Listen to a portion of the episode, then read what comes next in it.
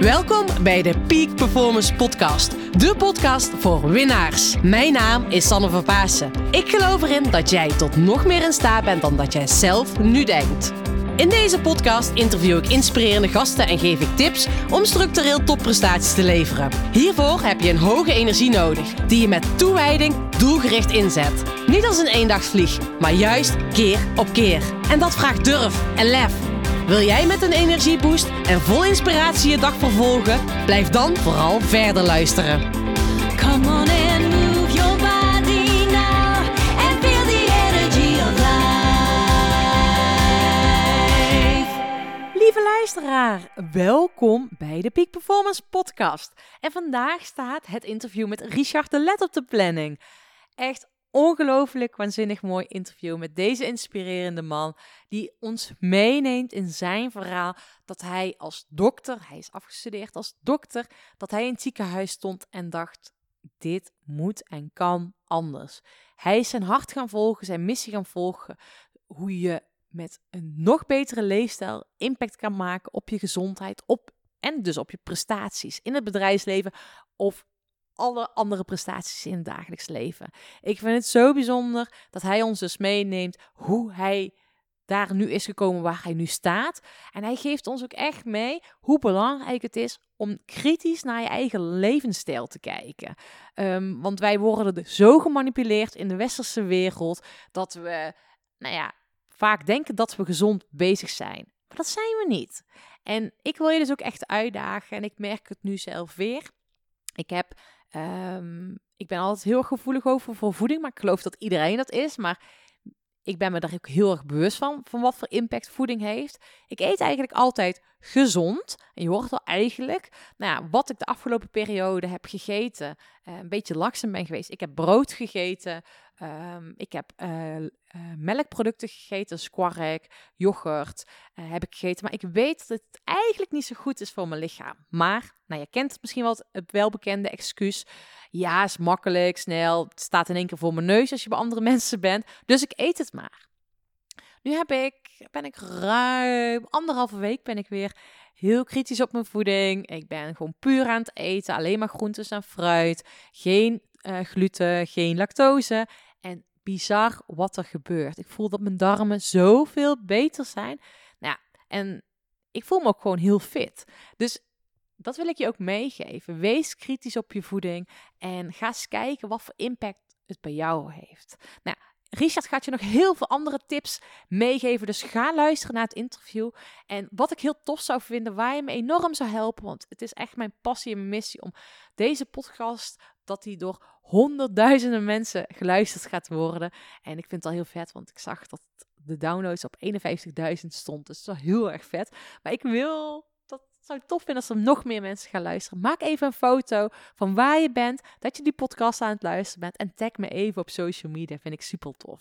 Oh ja, en mocht je mijn boek nog niet hebben, check even mijn nieuwste boek. Het leven dat is pas topsport. Ondertussen 18 dagen op nummer 1 bij Managementboek staan. En ik kan je hem echt aanraden. Heel veel luisterplezier met het interview met Richard.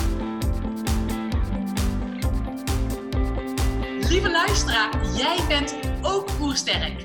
Hoe je dat vandaag nog meer kan gaan toepassen, nou, hoe jij nog meer in actie kan komen, nou, dat ga je zo meteen horen, want ik heb vandaag de enige echte Richard de Let expert. Hij zegt zelf op zijn, uh, of op zijn website, zeg maar gewoon Richard. Heb ik hier in de podcast. Thanks Richard. Ja, Sanne, graag gedaan met liefde. Ja, nou mooi.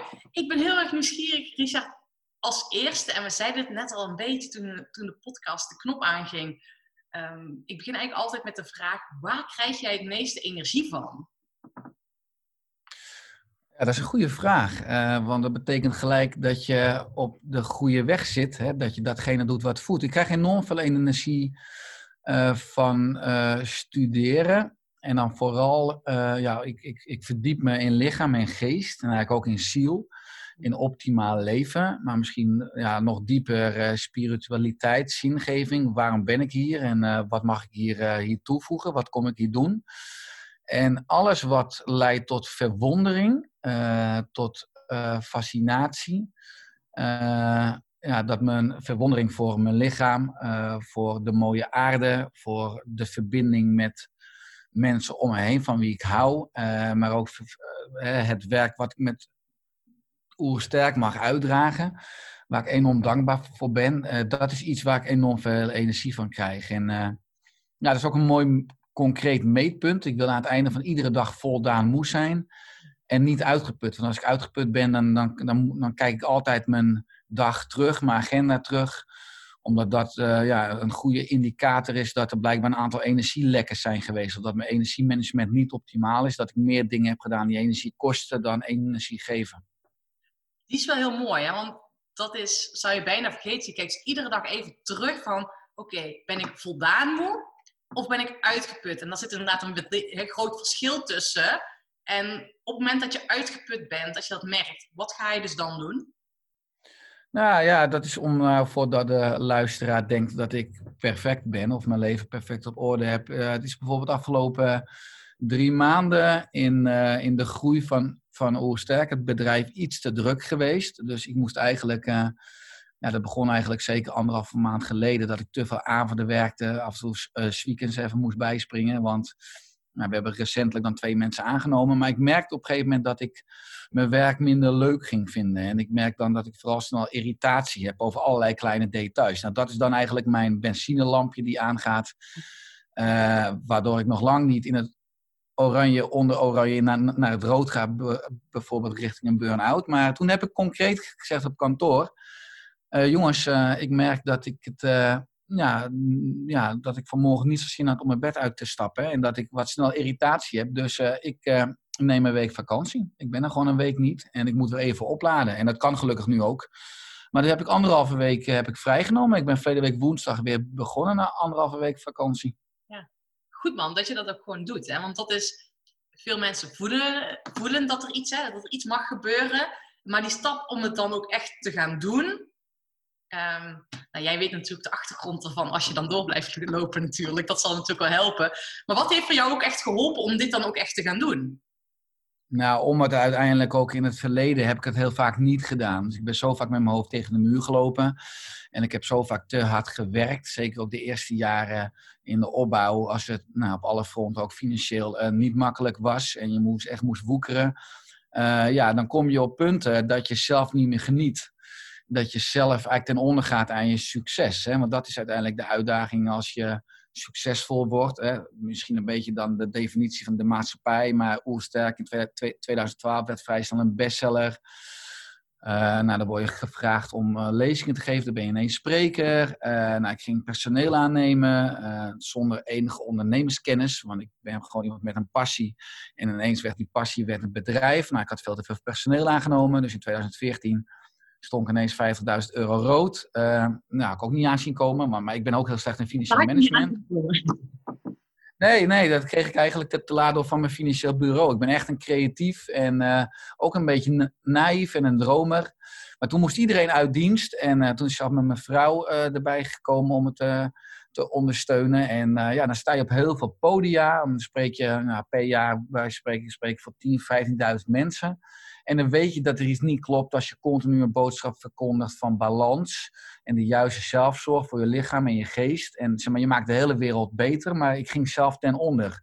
En uiteindelijk wist ik aan het einde van de dag, als ik in de spiegel keek, uh, ja, dat ik roofbouw pleegde op mijn eigen systeem. En dat dat uiteindelijk nooit klopt. En dat ik ook uiteindelijk nooit die boodschap over kon blijven brengen uh, als die authenticiteit uh, niet klopt. Dus dat, is, ja, dat zijn enorme leerzame ervaringen geweest enerzijds.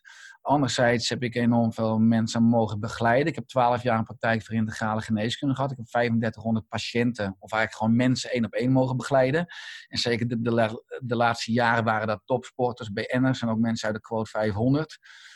Uh, ja, uh, toen ben ik ook wel een deel van mijn illusies verloren. Mensen tegen wie ik enorm opkeek, die uh, bekend zijn, waarvan ik dacht de perceptie of de aanname had van ja, die hebben geen, uh, nou ja, geen stress of geen zorgen. Die zijn allemaal in balans. Die zijn gelukkig. Hè. Dat als-dan principe is natuurlijk hartstikke toxisch. Als ik nou eerst maar 100.000 euro omzet heb, dan ga ik wat beter voor mijn lijf zorgen. Als ik nou eerst maar die promotie heb, dan ga ik meer met mijn kinderen of met mijn vrouw zien, uh, doen. Nu vandaag is het enige moment dat, dat er is. Dus enerzijds in de begeleiding van mensen, anderzijds vanuit mijn eigen leven. Ook vroeger als ik, als ik vakantie had, dat ik gewoon nog werkmail deed, altijd bereikbaar was. Ja, eh, ik, ik kwam toen nooit echt op een punt dat ik ja, enorm innerlijke rust ervaarde. Dus die eikpunten en ook die bufferblokken en vakanties, ik kan er met gemak alles loslaten. Eh, en extreem genieten met de mensen om me heen. Ik heb ook, ook, ook twee zoons, Noah van 10 en James van 1 jaar. Dus er zijn ook twee fases die me enorm opbouwen. De, dus eigenlijk met vallen en opstaan heb ik wel geleerd eh, hoe belangrijk het is om altijd vandaag eh, gewoon goed te zorgen voor datgene wat waardevol is. Ja, je noemt ook iets heel belangrijks. Hè? Jij noemt eigenlijk van het, het is toxisch om elke keer eigenlijk te bedenken van als ik dat heb gerealiseerd, dan neem ik tijd. Of, hè, dat is natuurlijk ook zo, dan ben ik gelukkig. Als ik dat doel heb gere- gerealiseerd, dan ben ik gelukkig. Dat is natuurlijk vaak een valkuil die heel veel mensen maken, maar alleen maar door blijven rennen. Ehm, en ik vind het ook wel mooi dat je ook vertelt dat, hè, ondanks dat dit ook echt je materie is, we zijn allemaal mens. Eh, en dat het natuurlijk met vallen en opstaan werkt. Ehm, waar ik heel erg nieuwsgierig naar ben, want je hebt dus natuurlijk, je bent auteur van verschillende boeken. Eh, je hebt je eigen oersterk coachopleiding. Ehm, je achtergrond, je bent ooit als dokter begonnen. En ik ben eigenlijk heel erg nieuwsgierig hoe je uiteindelijk hier bent gekomen, of wat jouw beweegreden is om niet zeg maar het reguliere ehm, nou ja, ik wil zeggen geneesmiddelenwereld in te gaan, maar in ieder geval het reguliere, eh, hoe noem je dat? Maar in ieder geval de reguliere gezondheidszorg in te gaan, maar dat je hiervoor kiest. Hoe, hoe kom je hierbij terecht?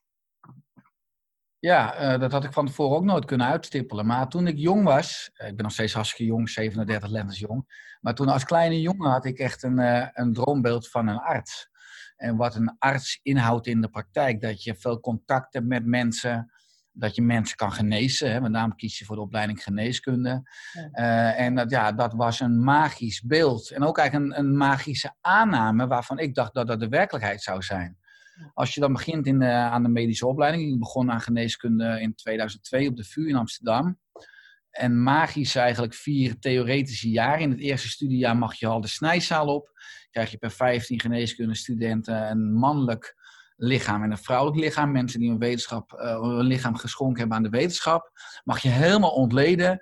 Eh, je mag de schedel openzagen, hersenen eruit. Dus dan kan je letterlijk om je eigen motorkap kijken. En ik vond het fascinerend hoe je in eigenlijk al die blokken in de geneeskunde al die eilandjes afgaat van de lever of van de immunologie eh, of van de, nou, ook de hersenen, neurologie. Je ligt alle afwijkingen eigenlijk, pathologie en ook hoe je dat vanuit de reguliere geneeskunde kunt aanvliegen met medicijnen, met operaties. Ook vaak natuurlijk bij de huisartsgeneeskunde kijkt u er maar één of twee weken aan, maar toen haalde ik mijn doctoraal geneeskunde op 27 maart 2007. Toen ging ik uh, met mijn witte jas uh, al die ziekenhuizen in. Ja, en daar raakte ik vrij snel gedesillusioneerd. Omdat ik raakte letterlijk mijn bezieling kwijt. Omdat eigenlijk drie hoofdfactoren. Enerzijds had ik heel weinig tijd voor mensen. Je hebt zeven minuten, misschien soms tien minuten. Maar weinig tijd om je echt te verbinden. Uh, ik had in mijn reguliere opleiding al heel veel interesse aan Oosterse of complementaire stromingen. Dus ik verdiepte me in uh, Raiji Koen, in transcendente diepte meditatie, in Ayurveda en fytotherapie, hè, planten, kruiden, kinesiologie. Ook van, dus, dus dat we als mens energetische subtiele wezens zijn. Dus als we dan een visite hadden in het ziekenhuis en dan lag iemand met een pancreatitis in bed, dus met een alvleesklierontsteking. Dan kon, kon, ik daar die infuuszak aanhangen. Maar ik was eigenwijs om te zeggen van ja, oké, diegene heeft veel alcohol gedronken of is alcoholverslaafd. Dat komt door uh, een slecht huwelijk. Nou, dat slecht huwelijk komt weer door een, een, een, slecht zelfbeeld. Dat slecht zelfbeeld komt weer door stress in die, in die kinderjaren. Moeten we daar niet iets aan doen? Nou, Richard, ga maar even op de gang staan. Of als ik uh, bij chirurgie stage liep. Uh, ja, iedereen weet dat homeopathie, ook bijvoorbeeld Arnica D6, uh, en Arnica is ook de plant die je op bergen vindt. Als je op een berg valt en je hebt een, een, een schram of een zwelling, dan heb je Arnica nodig. En het groeit op een berg, is geen toeval. Hè? Dat is quantum fysica. De hele natuur heeft alle medicijnen. Maar ook veel chirurgen die geopereerd worden, die gebruiken zelf Arnica. Ze zullen het nooit zelf toe toegeven, want ze weten dat gaat zwellingen tegen. Ja. Maar als we dan een patiënt in bed hadden met veel zwellingen, zei ik, moeten we niet die patiënt ook arnica geven? Wat is dat? Homeopathie, sorry, wat zeg je? Want als een woord mag je het niet uitspreken in het ziekenhuis. Oh, dat is homeopathie. Dan gaan we weer even op de gang staan. Dus ik stond erg vaak op de gang. eh, waar ik kon nadenken. En ik, eh, ik was toen 24.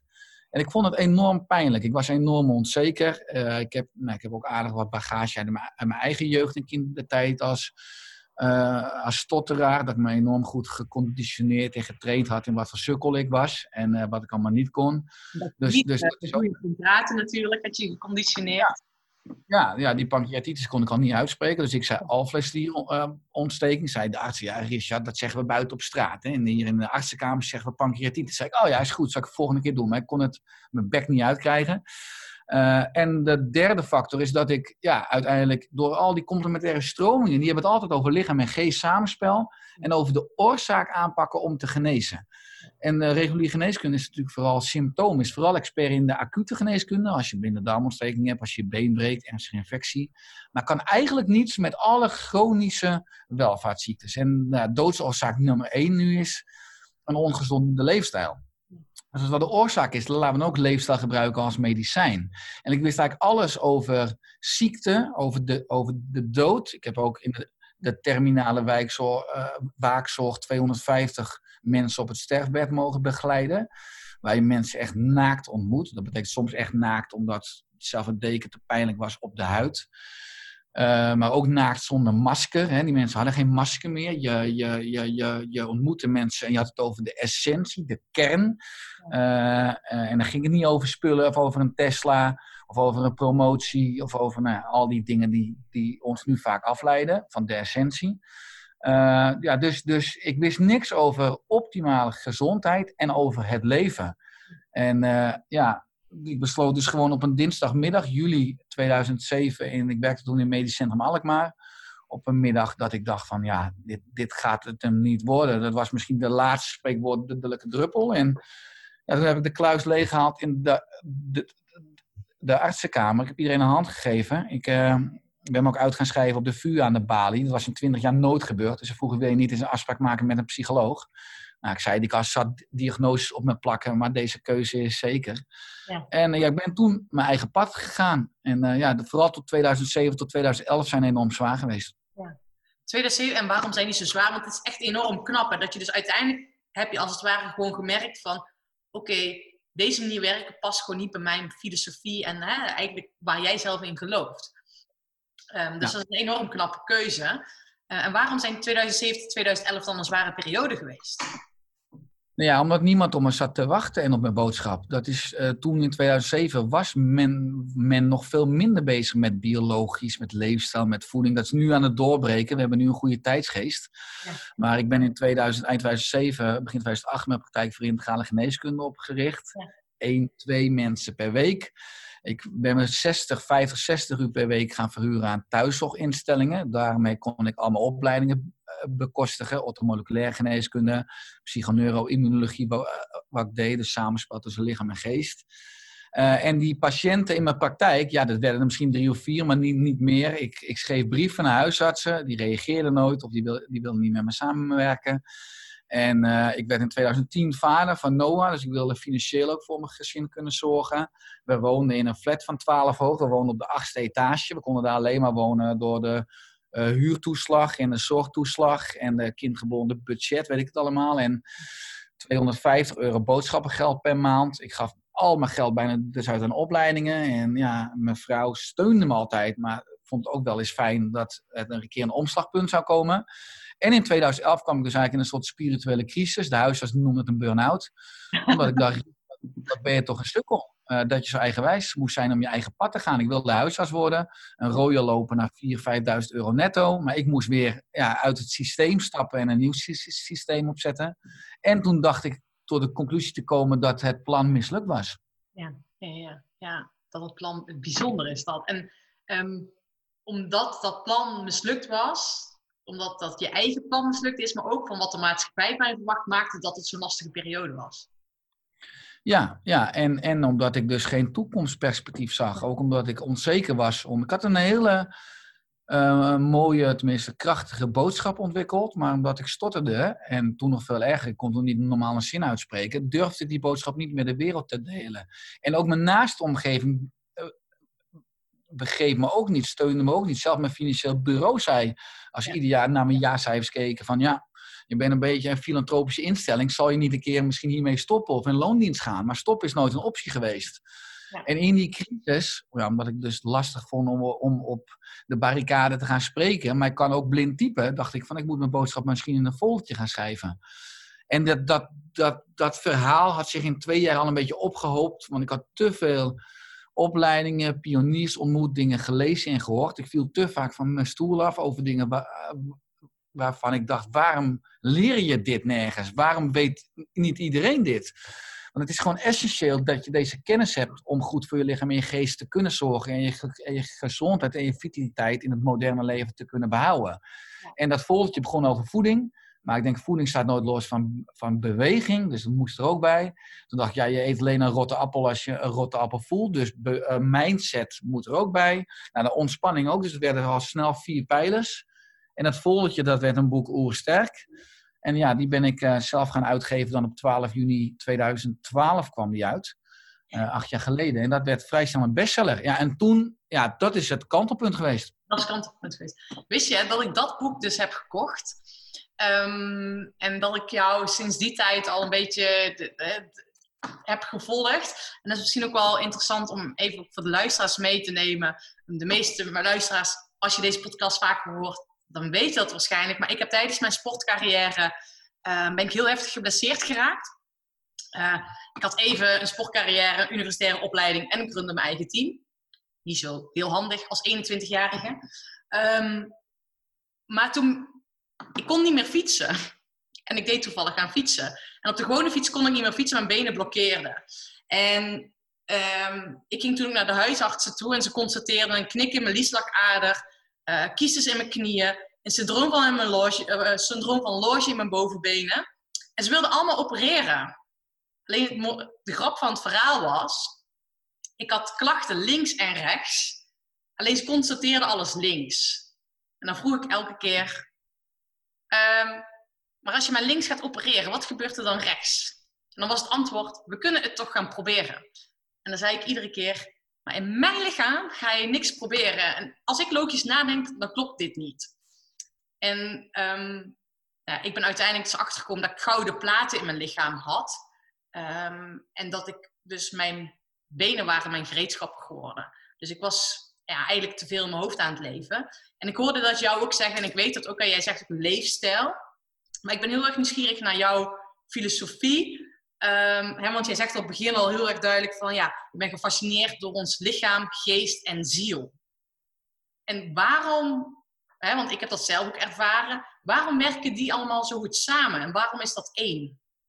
Ja, ik denk dat eh, bewustzijn het startpunt is van alles. Dus hè, als je een beetje aansnijdt vanuit kwantumfysica, echte genezing gaat ook over kwantumfysica. Dus het lichaam ontstaat in de ziel, zou je kunnen zeggen. Veel mensen zeggen het ziel zit in, in het lichaam, maar ik denk dat het andersom is. Dus de, je bezieling, dat is denk ik ook de belangrijkste voedingsstof van de maaltijd die iedere dag hoort te eten.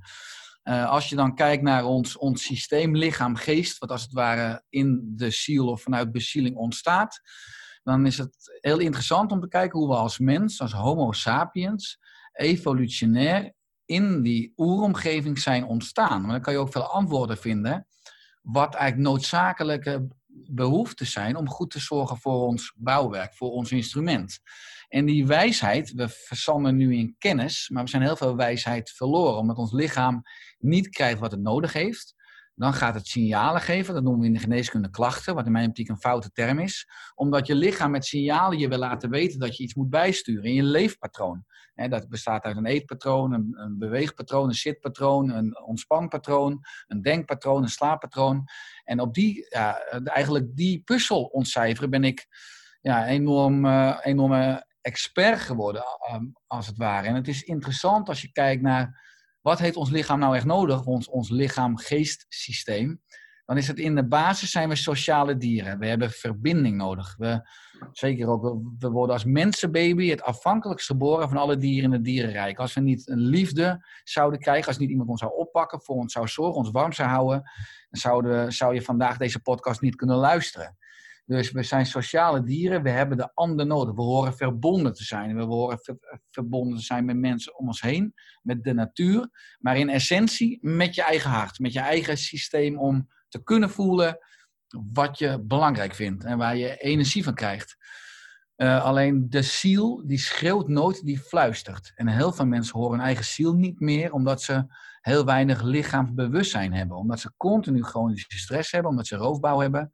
En dus ik heb de oersterk, is de O van ontspanning, de E van eten en de R van regelmatige beweging. En sterk is dan van mindset, van zingeving. Dat zijn de vier pijlers waar ik alles op bouw.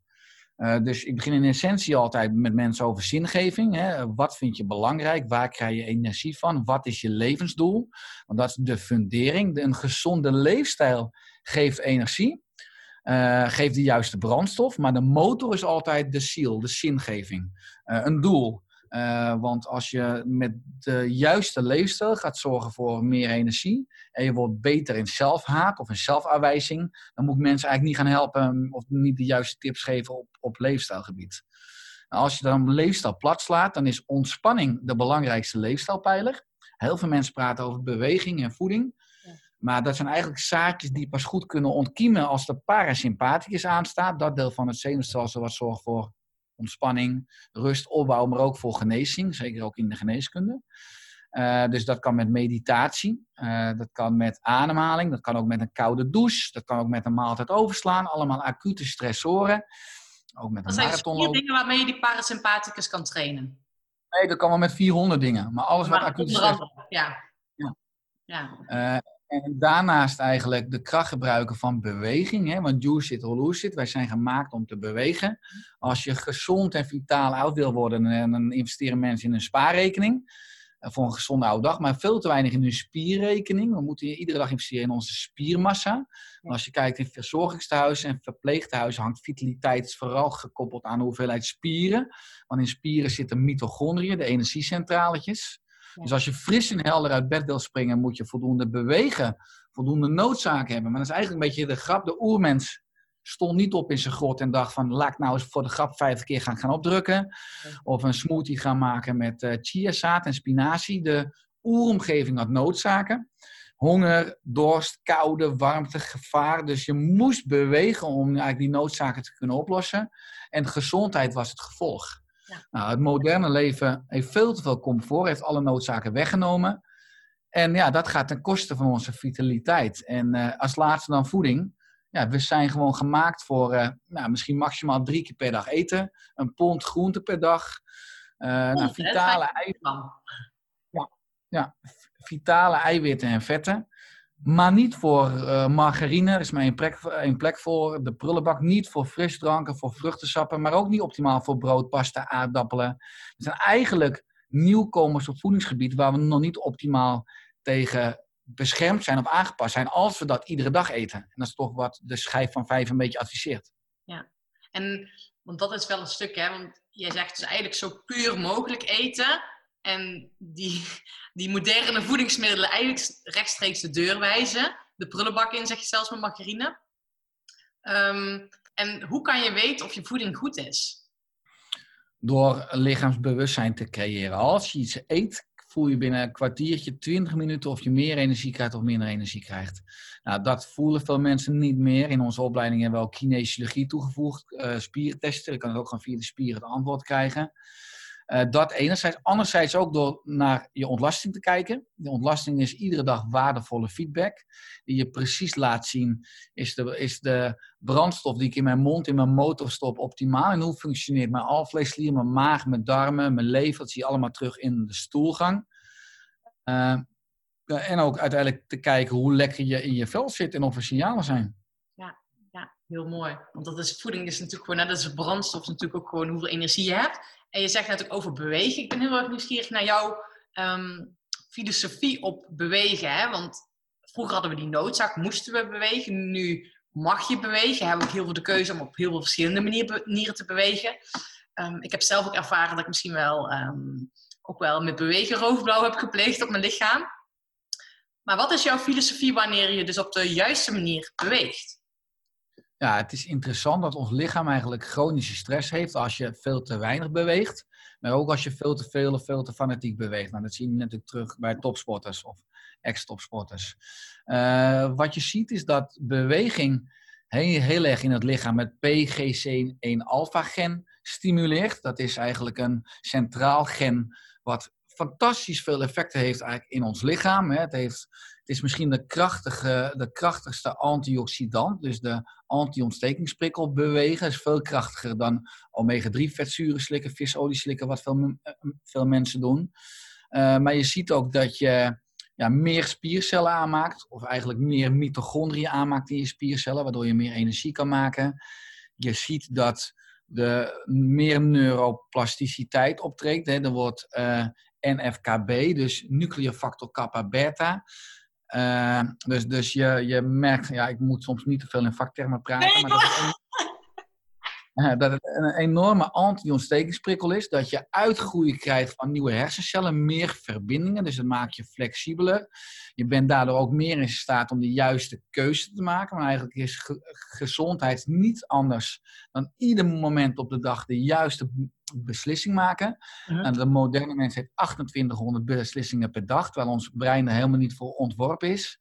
En als je kijkt naar bewegen, dan heb je enerzijds nuchter bewegen, dus Mhm. niet zonder alcohol, maar voor je eerste maaltijd.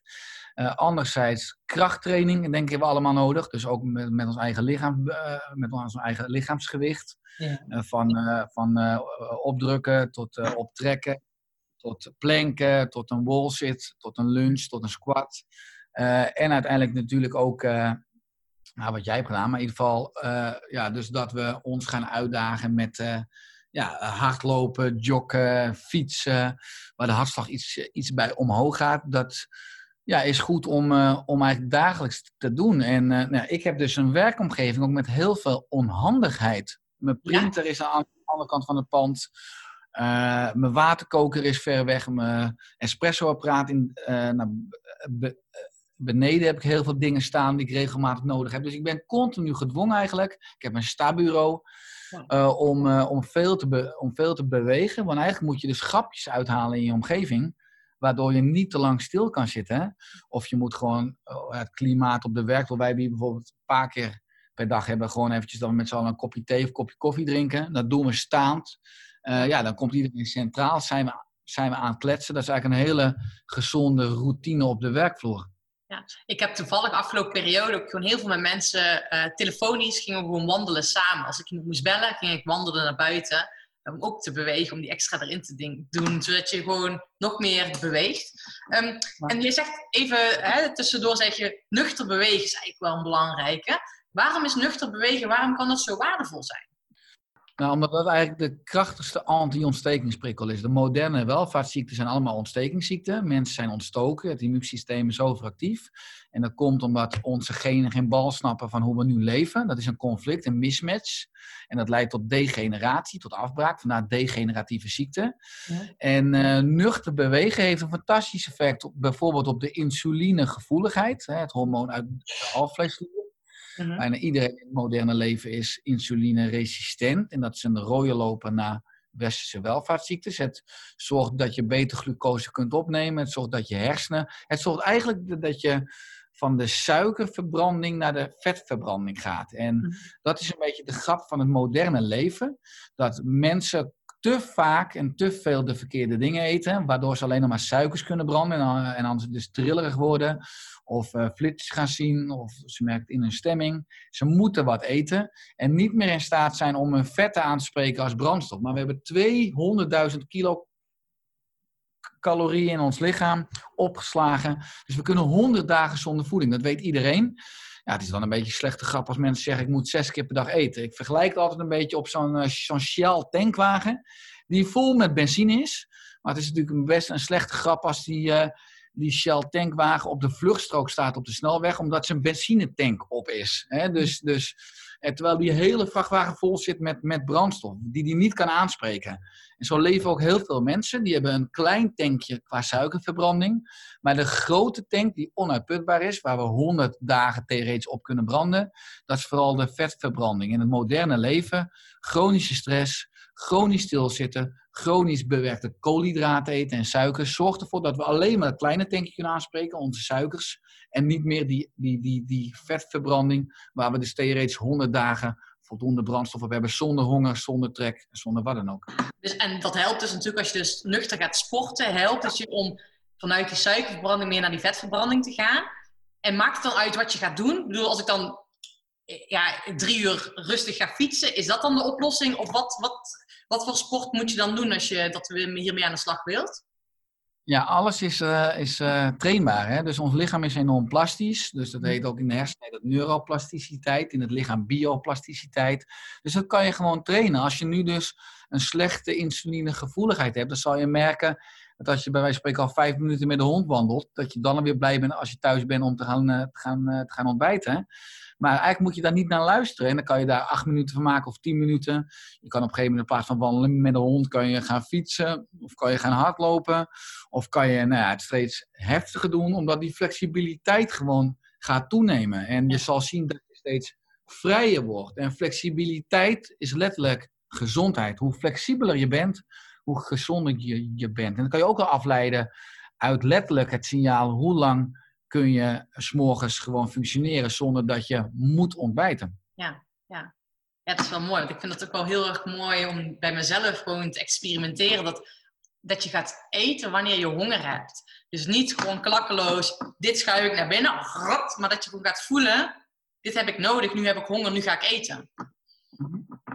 En dan sta ik wel ooit van te kijken dat ik gewoon pas heel laat gewoon echt honger heb. Ja, nou ja, dat is dus eh, dat je veel flexibeler geworden bent. En dat je lichaam dus... Kijk, suikerverbranding is niet slecht. Mhm. eh, maar het moet kunnen switchen tussen suiker en vetverbranding. Als je, als je op beide eigenlijk eh, brandstoffen kan aanspreken, dan ben je eigenlijk vrij. Ja, ja dat is wel. Dus, en dat, dat je lichaam dus flexibeler bent is in, in, ja, in het anticiperen. En ook niet zozeer alleen maar in die suikerverbranding zit, maar juist en vanuit die vetverbranding begint. Want dat is natuurlijk de truc. Ja, absoluut. En zeker ook iedereen wil gezond en vitaal oud worden. eh, en 100 jaar worden. En de meeste mensen laten dat, dat over aan de toevallen van het lot of aan sterke genen. Maar dat is letterlijk al een signaal. Eh, of die kans groot of klein is. En eh, ja, heel veel mensen dus die, wat, je, wat de eerder benoemde, plegen roofbouw. En dan zie je dus dat we vitaliteit gaan lenen van morgen, van de toekomst. En dat we die gezonde levensjaren eigenlijk naar voren gaan trekken. Ja. En je, je ziet nu dat een vrouw gemiddeld 42 jaar chronisch ziek wordt in Nederland. En een man op 48. En dat vinden we heel normaal. We hebben nu 40 ziektejaren met operaties, met medicijnen. En dat is natuurlijk een fantastische economie, want er is een hele ziekteindustrie.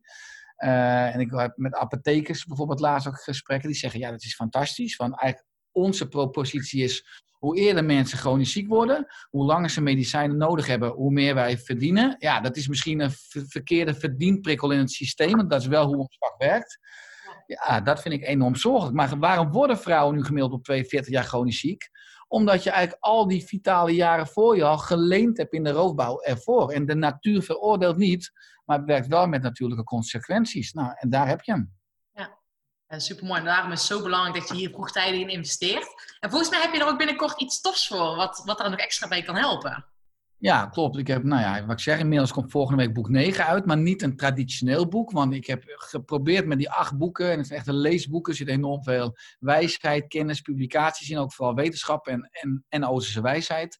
Maar het lukt mensen natuurlijk bijna nooit om dat vandaag te integreren. Dus ik heb nu een leefstijldagboek gemaakt, de Oerstak Journal. Met eigenlijk een dagoverzicht waarbij mensen iedere dag kunnen meten. En dat is eigenlijk zonder oordeel, maar dan word je je bewust. En eh, iedere week heb je een weekoverzicht, kan je dus je weekgrafiek zien. En dan komen al die ontspanningsinterventies, beweeg, eh, eh, eetinterventies, maar ook een doel, zingeving, ook dankbaarheid, meditatie. Eigenlijk de krachtigste interventies voor, om, om de juiste zelfzorg te geven aan je lichaam en je geest, heb ik daar gebundeld op een simpele pagina. En daar ben ik al drie jaar mee bezig geweest om dat zo op één pagina te kunnen samenvatten. Wa- Waardoor je, en het is voor twaalf weken, voor drie maanden, waardoor je grip krijgt op je gedrag. En wa- eh, wa- waardoor je steeds beter wordt in leven. Ik maak mensen beter. En dat is uit de geneeskunde natuurlijk van ziek tot, nou ja, gezond tot beter. Maar eigenlijk is de kunst van het leven om iedere dag te investeren in je leefstijl. En iedere dag, dus wat jij als topsporter ook deed, te trainen. Want dan word je steeds beter in het leven. En dan krijg je meer energie in je lijf, meer rust in je hoofd. En wat veel be- be- belangrijker is, is veel meer voldoening in het leven. En dat laten de meeste mensen ook aan toeval over. Maar ik heb ook ervaren, ik heb iedere dag op mijn nachtkastje gewoon dat leefstijldagboek nodig, omdat ik dan zo'n grip hou. Want dat is ook zo. Toevallig ik van de week, eh, kreeg ik een van mijn klanten die, eh, waarmee ik al een traject heb afgerond. En die schreef naar mij terug van Sanne, het gaat goed, maar ik moet er wel mee bezig blijven. Maar dat is eigenlijk ook, hè, metafoor naar topsport. Weet je, als ik niet train, trainen als topsporter, kan ik ook niet presteren. En volgens mij is dat in het dagelijks leven, is met je leefstijl onderhouden, eh, voor je ontspanning. Weet je, je moet ook iedere keer weer je ontspanning trainen als het ware. Want alles wat je aandacht geeft, ja, da- dat ontwikkel je. Anders eh, ja, modder, het, ja, modder je maar wat aan natuurlijk. Dus dat is wel essentieel. Klopt, ja, het gaat erom dat eh, je mensbrein, de frontale cortex, is heel erg bezig. Dat is eigenlijk het nieuwste in de evolutie met wat we belangrijk vinden. En dat is zelfzorg, en dat is ge- gezinstijd, of dat is persoonlijke ontwikkeling, dat is ontspanning. Eh, maar als we stress hebben, of als we veel prikkels hebben, als we 124 mails hebben, als we 64 appjes hebben, dan, dan we vooral het oerbrein. En het oerbrein, de instincten, een voorkeur voor zoet en zout, een voorkeur voor stilzitten, een voorkeur voor prikkels en schermpjes, reageert altijd op het urgente. Eh, maar het urgente is vaak helemaal niet op de lange termijn datgene wat belangrijk is. En daarom moet je zelf leiding nemen. En ik zeg altijd leider met een korte ei worden, want de meeste mensen en ook de meeste ondernemers zijn leider met een lange ei. Eh, ja, eh, omdat ze speelbal zijn van hun instincten, omdat ze ja, continu getriggerd worden. En dan, dan zie je vooral dat het oerbrein doorbloed wordt. En dan raak je op de lange termijn raak je datgene kwijt wat belangrijk is. Hè?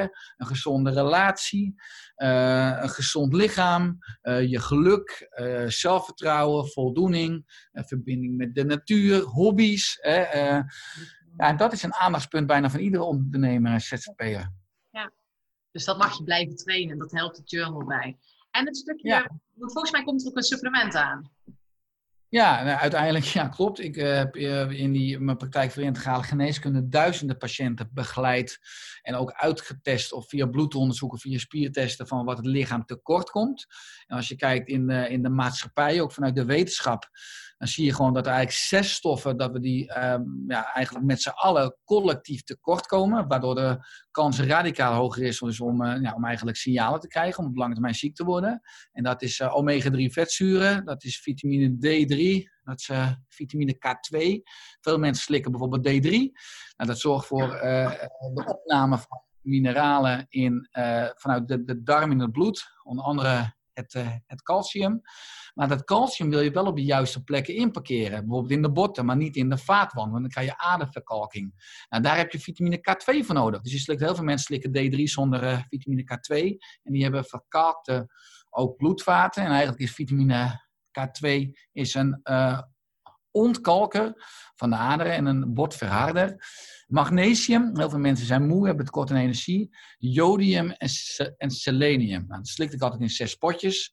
Ik moest iedere dag voor mijn vrouw en, en mezelf en mijn zoon eidopjes eigenlijk vullen iedere ochtend, wat heel veel tijd kost. En als ik druk was, dan, dan dacht ik, kom morgen wel. En eigenlijk hebben die zes stoffen nu in een enorm simpel dagzakje in drie supplementen. Het kost je eigenlijk eh, nou, zes eh, seconden en drie slokken water per dag. En zo kan je het afdelen. En dat nieuwe concept is Vitaly.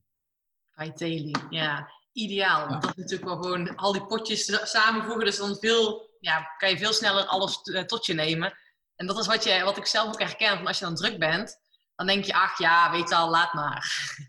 Ja, klopt. Ja. En zo'n dagzakje kan je pakken en je meenemen in je lunchtrommel voor, eh, voor op je werk. Of als je op vakantie gaat of een weekendje weg, dan pak je drie, drie dagzakjes. Ik heb ook nooit zin om al die potten mee te nemen Nee. in mijn koffer.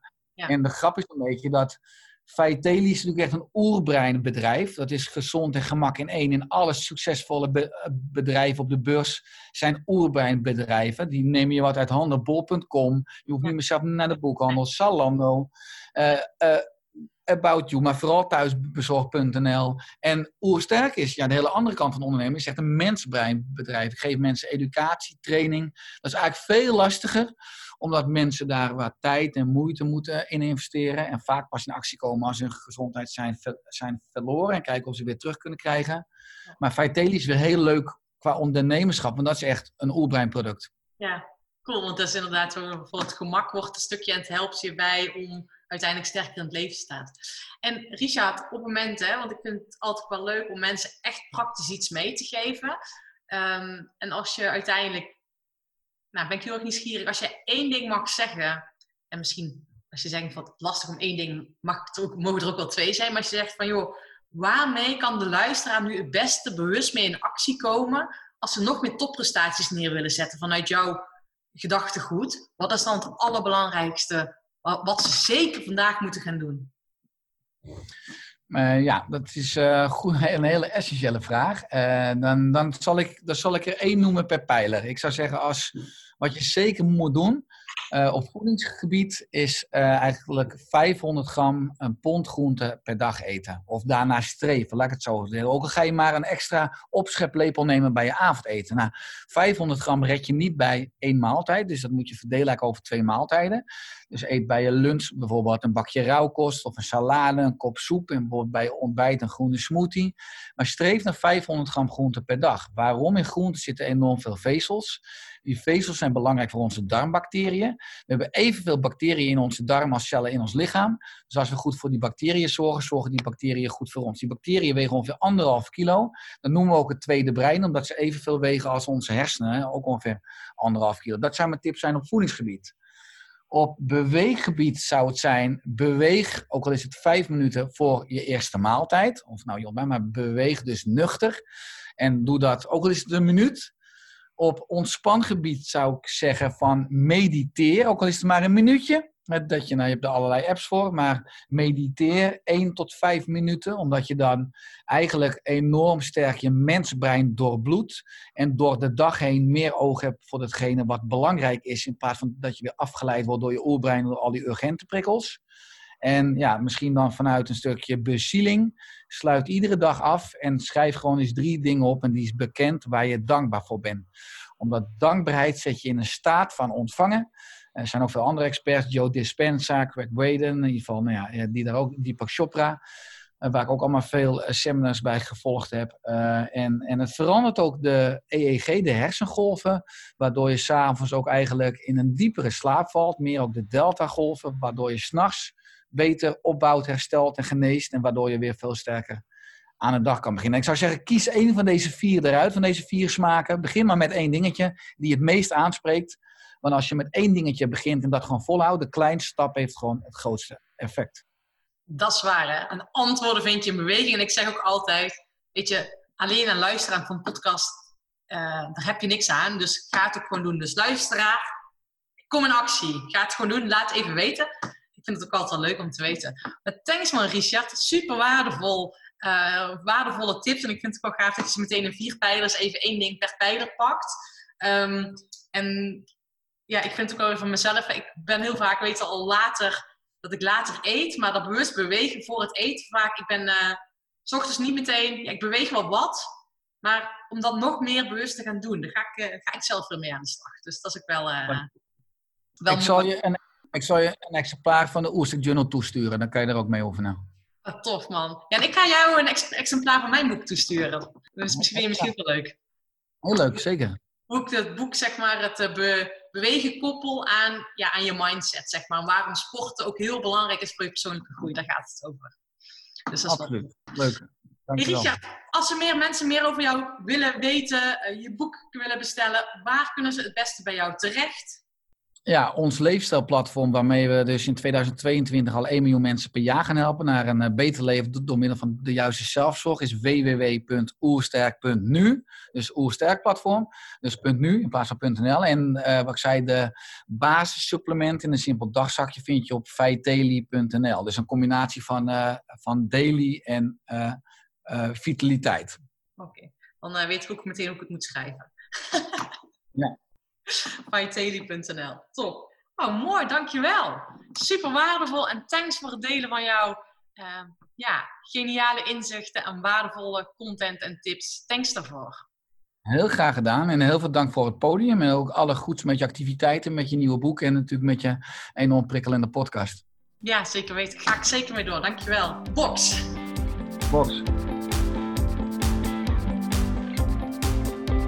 Thanks voor het luisteren van deze podcast-aflevering. Dank je wel daarvoor. En weet, antwoorden vind je in beweging. Dus neem nu één ding waarmee je dus in beweging gaat komen. Dat is waarmee je het verschil maakt. En besef, winnaars verliezen nooit. Winnaars ontdekken alleen hoe ze het beter kunnen doen. Dus ik wil echt dat je dus dingen in beweging gaat komen. En dat is belangrijk. En, oh ja, twee dingetjes. Zou je mij willen helpen? Maak nog even een screenshot. Tag mij, deel dit op social media. Dan help jij mij weer om deze podcast te laten groeien naar 100.000 luisteraars. Want het is mijn, echt mijn passie en missie om echt duizenden mensen, honderdduizenden mensen, hè, dat kan ik beter zeggen, te inspireren met deze podcast. En daar kan jij mij bij helpen. Dus het zou echt fijn zijn als je even een shout-out doet. En iets anders, race even naar managementboek.nl en bestel daar mijn boek Het leven, dat is pas topsport. Is een boek waarmee je echt letterlijk en figuurlijk in beweging gaat komen. Dat helpt je als jij op een kruispunt staat in jouw leven. Als je voelt dat je ergens in mag veranderen of dat je op die handrem staat. Ik help je daarvan af te komen. Of als je zelfs merkt van joh, mijn lichaam is niet meer zoals 20 jaar geleden. Of 20 jaar geleden, dan ben je wel heel oud. Eh, sorry. eh, pardon. Oh, als je niet meer dat lichaam hebt toen je 20 was. Als je merkt van oké, ik zou me graag wat energieker willen voelen. Mag weer meer stromen. Nou, ga mijn boek even kopen. Race naar de managementboek.nl. En ik zou het zo tof vinden als je het boek Het leven, dat is pas topsport bestelt. Thanks alvast. Hele fijne dag. En tot de volgende keer. Doei doei. Bedankt voor het luisteren van deze podcastaflevering. Ik vind het zo gaaf dat je tot het einde bent gebleven. Nou, daar wil ik je natuurlijk ook voor bedanken. Ik wil nog twee dingetjes meegeven. Ga naar mijn website toe. Daar heb ik een toffe weggever staan waarbij ik je help vol energie je doelen te realiseren.